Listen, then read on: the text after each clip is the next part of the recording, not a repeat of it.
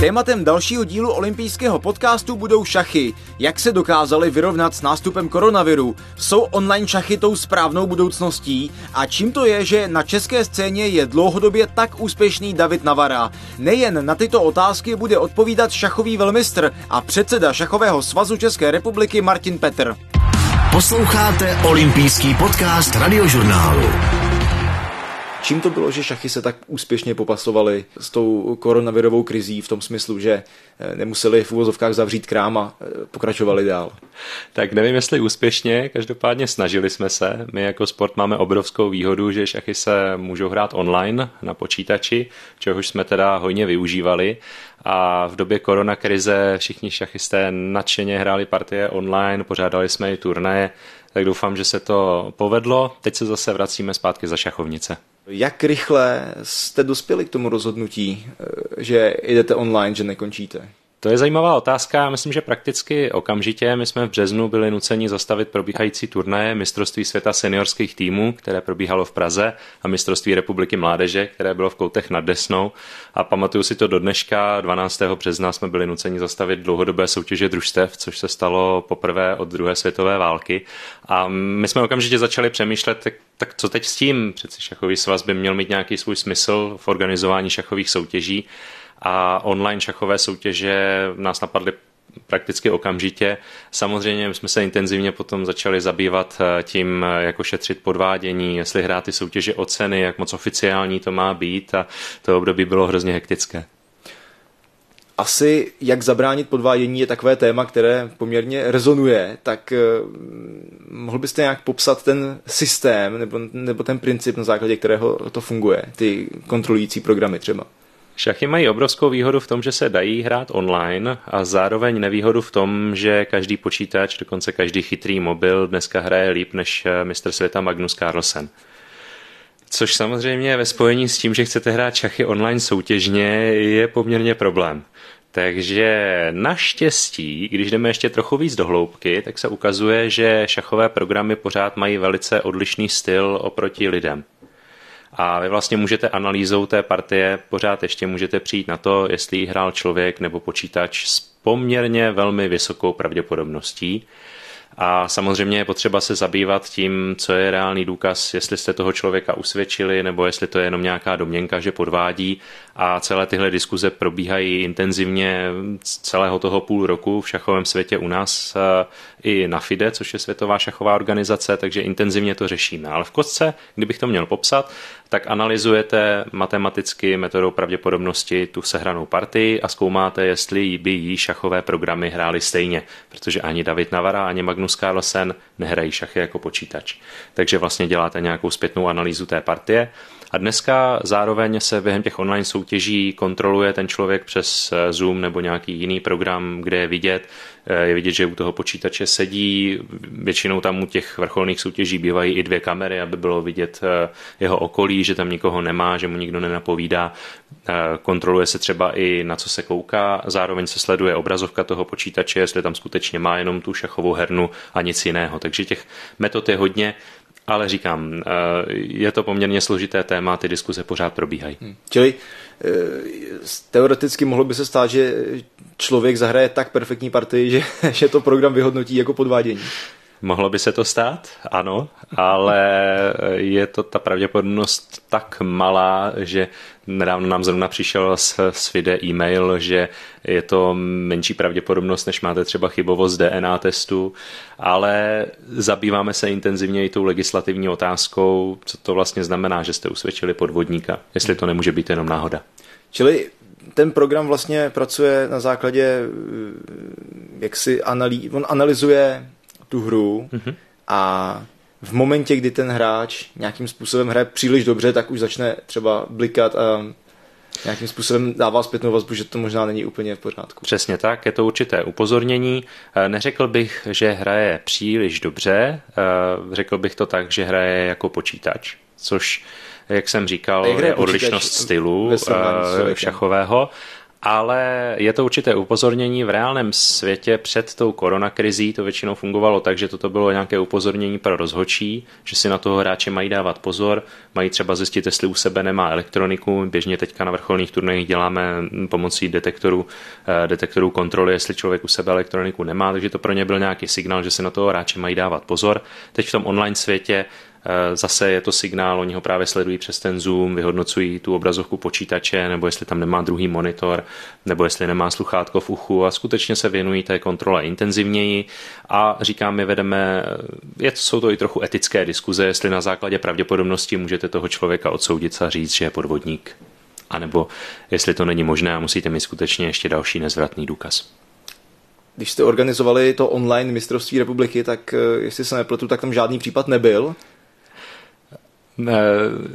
Přesně tak. My když, jsme, my, když jsme organizovali online mistrovství republiky, tak z té kontroly softwarem eh, nevylezl žádný podezřelý případ. Já jsem to přisuzoval tomu nadšení, které všichni měli během, během začátku té koronakrize, protože nám se to mistrovství podařilo zorganizovat poměrně rychle.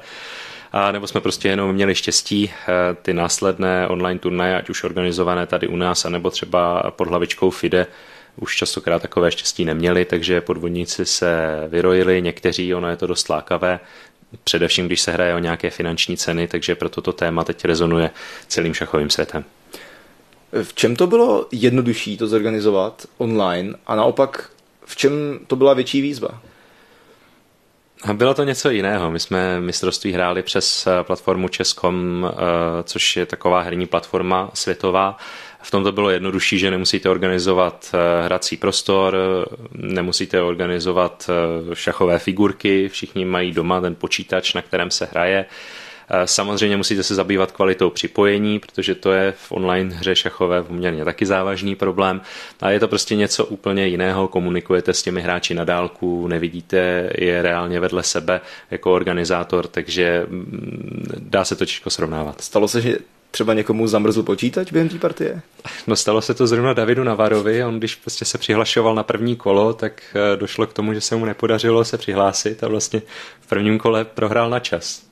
A je prostě to... tak je, ale on, on to nakonec potom skončil dohnal. druhý. Je, je možný, že i tohle ho, nebo je možné, že ho i tohle ovlivnilo nebo odsoudilo k tomu druhému místu. Tak samozřejmě, no. Eh, byla to trošku nešťastná situace, ale jak David, tak ostatní to prostě přešli s tím, že se to právě u takhle nové věci stává. Vy teď máte za sebou šachové mistrovství, jaksi po postaru, eh, face to face. Uh, nicméně ta situace, eh, co jste se z ní, jako by to nejpodstatnější, co jste si z ní vzali a co byste případně mohli využít, kdyby ta situace nastala znovu? Víte třeba něco teďka, co jste předtím nevěděli, nebo co by bylo, jedno, co, co by bylo jednodušší eh, vzhledem k organizaci, nebo máte nějakou novinku, která by se dala začlenit do těch turnajů? Já si myslím, že každá krize je především příležitost. Eh, musím říct, že nám většině šachistů to po tom úvodním nadšení začalo připadat, takže dobře, online hra je fajn, ale je to něco trochu jiného docela mi to i připadá jako trochu jiná disciplína. Je to něco jiného než reálný šach. Většina hráčů se s radostí vrátila za šachovnice, ale pochopitelně, pokud by nastala druhá takováhle krize, jsme schopni se přizpůsobit. Víme teď, že si musíme to online podvádění hlídat. Je to důležité téma a e, co se, týká, co se týká té možnosti, že by se hrály zase šachové soutěže online, ano, dělali bychom je online, byli bychom opatrnější. V souvislosti s tou situací, která se může, nemusí zhoršit, e, i kdybyste pokračovali klasicky, e, tak opatření určitě zasáhla do těch šachových turnajů. Vy jste si sám, předpokládám, zahrál na mistrovství. Jaká tam byla největší změna oproti normální situaci? Já bych to uvedl tak, že bych nikdy nečekal, že šachy budou mít něco společného s fotbalem. A ukázalo se, že šachy a fotbal byly prakticky jediné sporty, které na jaře chtěli dohrávat soutěže družstev. Všichni ostatní je odpískali vzhledem k té situaci, rozhodně se jim nedivím. Šachy chtěli ty soutěže dohrát v červnu, jsme je skutečně dohráli. kromě té úplně nejvyšší soutěže, kde je hodně cizinců, tak jsme dohráli skutečně všechny soutěže družstev první ligy, druhé ligy, eh, většinu krajských přeborů, takže na to jsem hrdý. Ukázalo se, že šachisti mají šachy rádi a chtějí je hrát i v takovéhle situaci. A ukázalo se to i potom během léta, kdy vlastně spousta turnajů zaznamenala účastnické rekordy kdy eh, na turnaj v Jeseníku hrálo přes 200 hráčů, to nikdy nebylo. I mistrovství České republiky, které se teď hrálo v Plzni, eh, mělo krásnou účast. Za současné situace nebylo nutné dodržovat nějaká extrémní opatření. Sportovci mají od ministerstva zdravotnictví výjimku a během té hry nemusí nosit roušky, takže po téhle stránce to bylo v pohodě. Dokonce já do dneška ne, nevím o žádném nakaženém šachistovi, který by umístil celý turnaj do karantény. Je možné, že jsme měli prostě jenom štěstí. Uvidíme, jak se to vyvine v dalších týdnech. Ta hygienická opatření často byla poměrně značná ve sportech. Eh, měli jste třeba taky nějaká pravidla, že se musela čistit čechovnice, figurky a tak? Ano, my jsme, my jsme museli dezinfikovat figurky a hodiny. Zvládli jsme to nějak. Každý pořadatel samozřejmě eh, tu míru, jak se řídil těmi opatřeními, to si musí každý probrat ve svém svědomí. Nicméně ještě jednu vtipnou historku k tomu přidám. Volala mi paní předsedkyně Skreblové asociace a ta si na to vyloženě stěžovala říkala, no my když budeme dezinfikovat ta písmenka, tak nám za chvilku zmizí. Takže my jsme v tomhle, na tom byli trochu lépe. Byť teda některý materiál šachovnic nebyl úplně přizpůsobený té dezinfekci, ale poradili jsme si. Výhledově, kdyby se ta situace zhoršila, ale nějakým způsobem jste chtěli zůstat u toho, řekněme, normálního starého způsobu hraní, dá se odehrát partie v roušce, třeba 4-5 hodinová? I když počítáme ty přestávky samozřejmě do toho, ale stejně tomu mám teda ještě jednu poznámku, že Česká republika je jedna z mála zemí na světě, kde se šachy hrají normálně. Za to jsem taky moc rád, v současné době myslím. Samozřejmě otázka, jak se to vyvine, ale třeba na turnaji ve Švýcarsku hráči měli mezi sebou plexisklo s takovou malou dírou dole, kde prostě natahovali ruce a hráli šachy pod tím plexisklem, aby na sebe jako ne, nedýchali a neplivali. A e, turnaje se hrají v rouškách po světě, třeba v Řecku Eh, byla liga, kde lidi hráli ve štítech, v rouškách a celkem si na to stěžovali.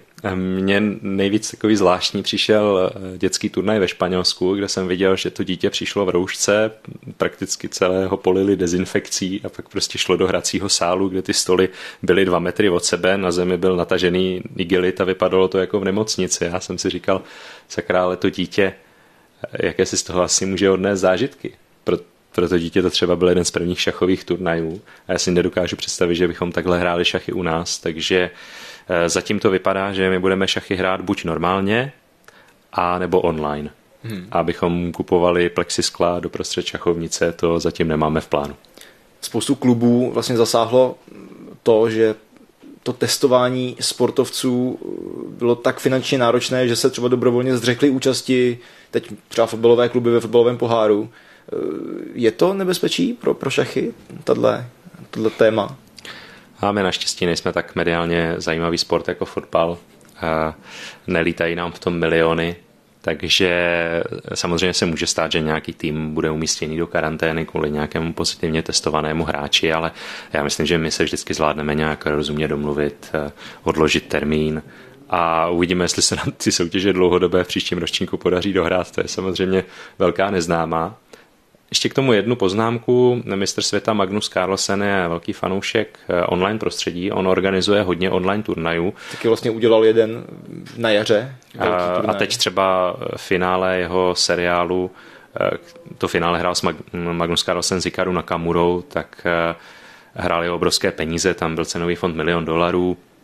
A to finále sledovalo živě po celém světě desítky tisíc lidí v reálném čase jenom to finále a ještě zároveň ho pak přenášeli televize po celém světě, bohužel zatím ne česká televize, třeba se tam jednou dostaneme, a, takže ho sledovali po celém světě desítky tisíc lidí a myslím si, že popularita šachu během téhle doby, během posledního roku obrovsky vzrostla, za to jsem samozřejmě rád. Game drawn. Magnus Carlsen wins the Magnus Carlsen Invitational.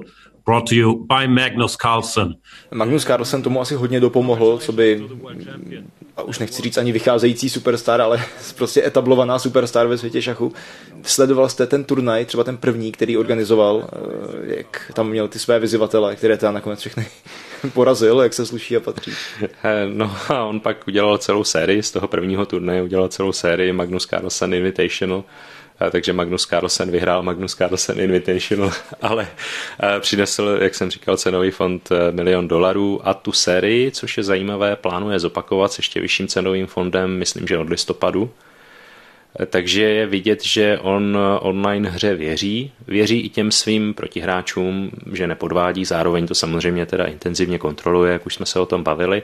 Takže když to takhle vidí Magnus Carlsen, je otázka, jestli tohle skutečně je budoucnost šachu, jestli se šachy budou hrát online na počítači. Je to dost možné, ale popisovali jsme si tady ty problémy, které se ukázaly třeba nedávno během online olympiády, což byla velká světová akce a tam těch problémů řešili strašně moc, takže na to může taky přijít řeč a takže je otázka, jak se to dál vyvine, jestli bude mít Magnus Carlsen pravdu, nebo jestli se šachy vrátí normálně za šachovnice. Ještě k tomu turnaji Magnus Carlsen Invitational, pokud by byl na podzim další, jsou tam nějaké kvalifikační podmínky, nebo je možnost, že by se tam dostal český šachista? Eh, myslím, že mají. Eh, to se teda musím přiznat, že jsem dopodrobno nestudoval, abychom se museli zeptat Davida Navary, protože to je asi náš jediný kandidát, který by se mohl probojovat do těch finálových bojů, eh, jestli to studoval, ale musím teda říct, že David je zrovna jeden z těch hráčů, který třeba tu online FIDE olympiádu ani moc hrát vlastně nechtěl a je rád, že se vrátili normální turnaje. Takže uvidíme, co bude za pár měsíců. Pak samozřejmě i David Navara bude rád hrát online, ale zatím teď v téhle době se šachy vrací ze šachovnice tady v České republice. U Davida můžeme zůstat na chvíli. On vybojoval nedávno desátý titul mistra republiky. V čem tkví jeho úspěšnost takhle dlouhodobá?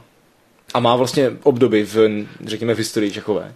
David je se svým desátým titulem už rekordmanem eh, v české historii. Eh, Luděk Pachman měl 8 titulů mistra republiky, David už jich má 10. Sledování vlastních nedostatků, sledování partí světové špičky a sledování aktuálních trendů zahájení. A také by tam měl spadat nějak, měla spadat starost o fyzickou formu, což... A on je výjimečný především v tom, že jako jeden z mála šachistů u nás v České republice skutečně žije šachem pro ně je to absolutní priorita, je to vlastně to nejdůležitější, co v životě má a to si myslím, že potom vede k tomu, že je stále na vrcholu, jako třeba Jarda Jager. Je tu někdo, nebo rýsuje se někdo, kdo by ho mohl ohrozit z těch, řekněme, vyzivatelů, teda, když to řeknu takhle? Já jsem strašně rád, že nám v České republice vyrůstá nová generace mladých nadějných šachistů, děti, kterým je třeba teď 10, 11, 12 let tak jsou o tolik lepší, než jsem byl v, jeho, jsem byl v jejich věku já. A, a dokonce se dá říct, že někteří naši současní talenti jsou lepší, než byl v jejich věku David Navara. Byť samozřejmě se to těžko srovnává, protože doba je jiná, ratingování je trochu jiné a nedá se to asi úplně porovnat, ale myslím si, že rozhodně dnešní generace těch mladých nadějných dětí právě za Davidem až o tolik nezaostává, ale jsou teprve na začátku cesty, tak uvidíme, jestli se jim podaří jednou toho Davida překonat. U těch, eh, řekněme, mladých šachistů bych se zastavil u Václava Finika, který asi vyniká nejvíce momentálně. Vlastně je to, je to těžko si představit, že v tak malém věku je schopný odsedět partii třeba pětihodinovou. Ten talent tam asi opravdu musí být obrovský. Eh, desetiletý Václav Finěk je nejenom světovou jedničkou mezi desetiletými, ale mezi o dva roky staršími chlapci na celém světě, mezi všemi těmi Indy, Číňany, Američany, tak eh, je třetí na světě mezi kluky, kteří jsou o dva roky starší než on, což je naprosto něco eh, unikátního. Uvidíme samozřejmě, jaká je jeho další budoucnost. Já jsem nedávno četl vtipný komentář nevím, jestli byl přímo od jeho soupeře nebo od nějakého jeho kamaráda, kdy on hrál s hráčem, který šachy dělá celý život, je to mezinárodní mistr a studuje to desítky let. No a pak nastoupil proti desetiletému klukovi a dostal pěkně za vyučenou. Takže, takže možná je to někdy pro ty eh, starší šachisty trochu těžké, ale takový je život. Um Vlastně v čem tkví ta jeho, řekněme, spe- specifičnost? Je to trošku hloupá otázka, ale v čem on vlastně je tak dobrý? Pro šachy stejně jako pro jakoukoliv eh, jinou činnost tady na světě můžete mít eh, talent. A on, u něj je ten talent tak obrovský, že prostě on intuitivně cítí, jaký tah je správně. On prostě jde a udělá ten správný tah. A takový talent eh, má prostě jenom pár lidí na světě. Takže ten talent tam je obrovský, ale samozřejmě, jak říkal Albert Einstein, ten talent sám o sobě nestačí, je potřeba tvrdá práce. A je možné, že se nám tady rodí mm, vlastně šachová superstar, která by třeba přesáhla i hranice České republiky. Určitě je to možné, ale já bych byl v tomhle opatrný. Není to tak dávno, co jsem viděl rozhovor s tatínkem Magnuse Carlsena, současného mistra světa, který říkal, že je moc rád, že Magnus Carlsen vyrůstal v prostředí, kde ještě nebyl takový zájem médií o něj, jako obrovského talenta, že ho vlastně média nechávali být eh, a on měl dost prostoru k vlastnímu šachovému růstu. Protože ve chvíli, kdy my začneme s Vašíkem dělat rozhovory, začneme mu říkat, jaká je velká superstar a že má potenciál stát se mistrem světa, tak samozřejmě uh, myslím, že to není dobře pro jeho další růst. Je daleko lepší, když Vašík se soustředí primárně na šachy a všechny ty ostatní věci půjdou stranou. Možná taková otázka trošku mimo, ale kolik času šachista věnuje k přípravě? Protože eh, spousta z nich eh, musí nějakým způsobem taky mít zaměstnání, předpokládám. Tak to právě záleží, jestli se bavíme o profesionálech anebo o lidech, kteří chodí do práce. Nej tady v České republice máme několik eh, profesionálů, kteří se živí vyloženě šachem a další desítky lidí, kteří se živí třeba trénováním šachu. Mm. Takže ti pak to samozřejmě mají jednodušší. A když se bavíme o, o šachistech formátu Davida Navary nebo Vašíka Fínka, tak tam je ta otázka zcela zbytečná. Oni stejně jako Magnus Carlsen prostě hrají šachy ve své hlavě pořád. Mm. Ještě bych se vrátil eh, k tomu mistrovství republiky uplynulému, kde vy jste si vyzkoušeli i pozici eh, komentátora, nevím jestli poprvé nebo, nebo už eh, to bylo víckrát, ale jak komentujete šachy? Já jsem na tom mistrovství republiky nehrál, já jsem právě dělal komentátora během celého kola, které trvá zhruba pět hodin, jsme byli živě na, na YouTube, komentovali jsme průběh, měl jsem tam hosty ve studiu, klasicky, jak si představíte, přenos z nějakého jiného sportu. Samozřejmě šachy jsou trochu specifický sport.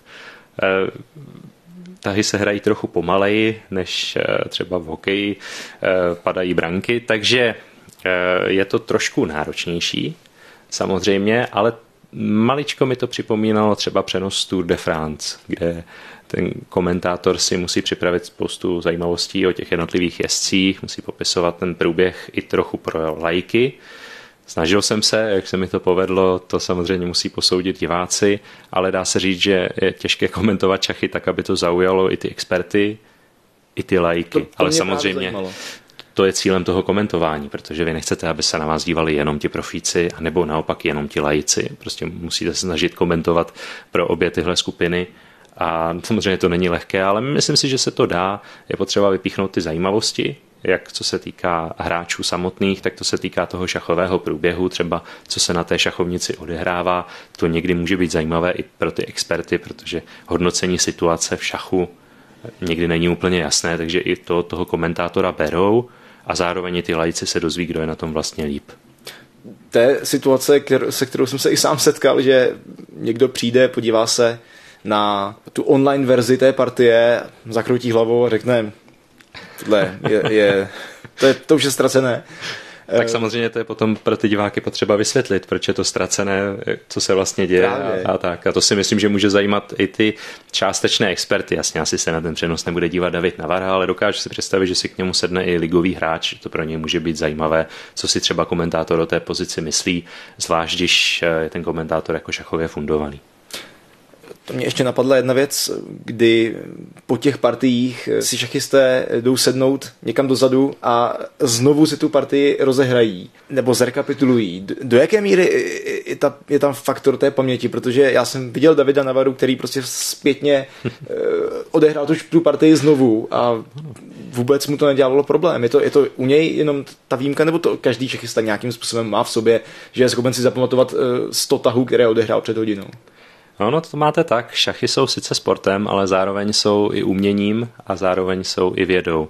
A to, co jste zmiňoval, je vlastně ten vědecký aspekt šachu, kdy vy si skutečně můžete zanalizovat ten předchozí průběh partie a všichni šachisté od určité základní úrovně jsou schopni vám přehrát partii, kterou teďka hráli, protože se tomu intenzivně věnovali pět hodin, tak to si člověk jako zapamatuje. Samozřejmě občas třeba uděláte nějakou chybičku, že jo, ale se soupeřem se na to díváte proto, protože chcete přijít, eh, chcete přijít eh, na to, jak se vlastně ta partie měla hrát lépe, co jste měli udělat lépe, abyste třeba vyhráli abyste příště, příště mohli v té dané situaci reagovat lépe a, a zlepšit se. To si dovedu představit, že v té online verzi je pak ta analýza asi o trochu jednodušší. že si ji vlastně můžete pustit zpětně. Jasně, můžete se dokonce zeptat počítače, jak jste to měli hrát. Nicméně vracíme se k začátku. Počítače mají v šachu trochu jiný styl než lidé. Počítače nemají emoce, to je brutální výpočetní výkon, eh, kdy oni se třeba nebojí zahrát tah, který vypadá na první pohled nesmyslně pro člověka, protože si prostě spočítají, že to vede k výhře. Člověk by takový tah nikdy neudělal. Já nevím, jak se to vyvine za 20 let, jestli ta generace, která dneska vyrůstá už přímo online na těch počítačích, jestli třeba i lidi potom budou hrát jinak ty šachy, Samozřejmě se to průběžně mění, ale myslím si, že pořád bude platit rozdíl mezi počítačem a člověkem.